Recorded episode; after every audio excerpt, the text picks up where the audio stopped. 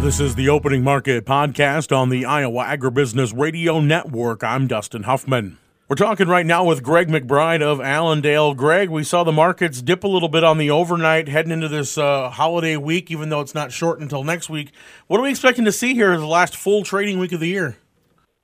Volatility uh, with with low volume, a lot of times comes uh, higher volatility. Is uh, you can push the markets around with uh, without having many people in your way. So if you uh, decide you want to be uh, you want to be long, uh just put a little extra umph into it, and that'll that'll tilt the, the, the scales in your favor. And that's kind of the way that uh, that we'll see things over the next two weeks. So we don't have much to go on here. There is some concerns about obviously a recession. We're concerned about uh, the situation going on in China, but um, I I like the I like the way that we fought back after uh, some uh, some early weakness last night. So if you can follow the crude and the weaker dollar here today, we might be able to finish finish positive for the for the corn and beans. And you know if you follow what's going on in in Russia, it seems like Russia is actually amping things up a little bit. I mean some of the uh, uh, some of the strongest attacks that they've had in this entire war just uh, have happened over the last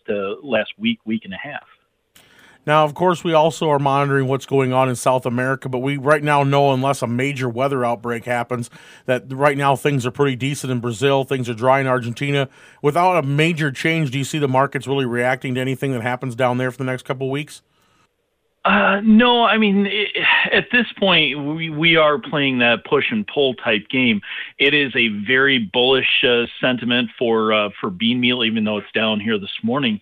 Um, you know, Argentina being the largest uh, exporter of bean meal in the world, so that kind of gives us a little bit of an edge on that side.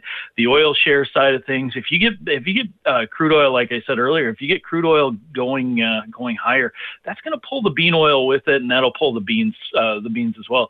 You look at uh, some of the uh, some of the prices uh, over uh, across the across the ocean here. Uh, China's uh, seeing two, I'm sorry, five days in a row of lower soybean values. So that gives us a little bit of uh, pressure. But I think for right now, outside of any major shifts, uh, maybe uh, more rain in Argentina or less rain in Brazil. I think we're status quo. I think we're just kind of back and forth in, in a range, and I think that's how you stay until uh, unfortunately, maybe you get to the uh, January USDA report. All right, Greg. So, looking at the livestock side of things, cattle finished stronger. Hogs really a good surprise on Friday. Do you see them continuing that trend going into this week? I do. Yeah, there there may be some uh, some room for feeders to uh, to back off a little bit with the uh, uh fats. Uh, box beef has not been uh, helpful to the to the fat cattle at this point.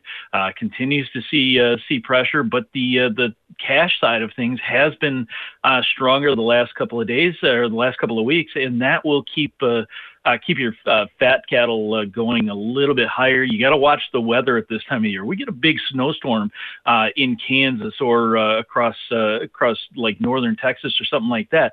That can move some move some markets in the in the cattle as well. it has the opposite effect in the in the hogs because if you slow those slow those animals moving to to the processor, it does back them off a little bit. But at this point, I do feel like we've got some more upside here coming. We've uh, we've seen lower numbers across the board when it comes to the actual uh, uh, uh, production of uh, uh, cattle and hogs at this point. So I think you're long term bullish. You might see some choppiness here and there, but we're headed we're headed up. We're in an uptrend, and I think that's going to continue.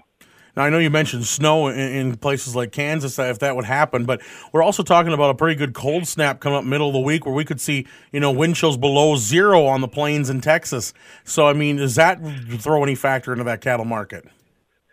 It does. It'll uh, it'll take off uh, a little bit of weight, or at least the, the rate of gain will uh, will go a little bit slower on the cattle side of things.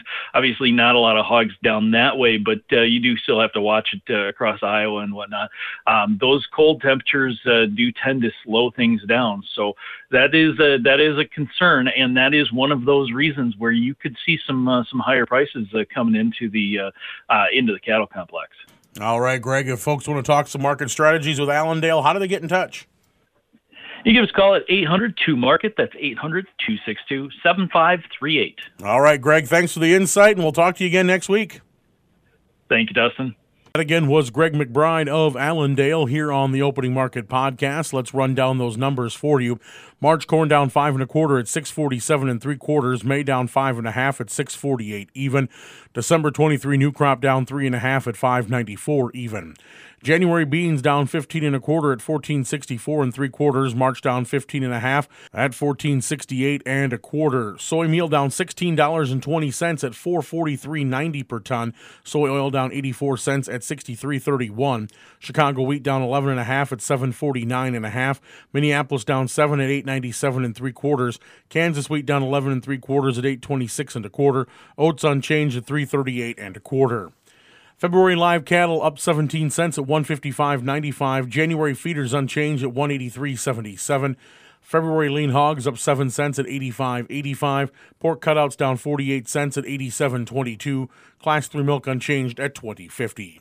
Thanks again to Greg McBride of Allendale for joining us here on the Opening Market Podcast. I'm Dustin Huffman on the Iowa Agribusiness Radio Network, where Iowa Ag matters.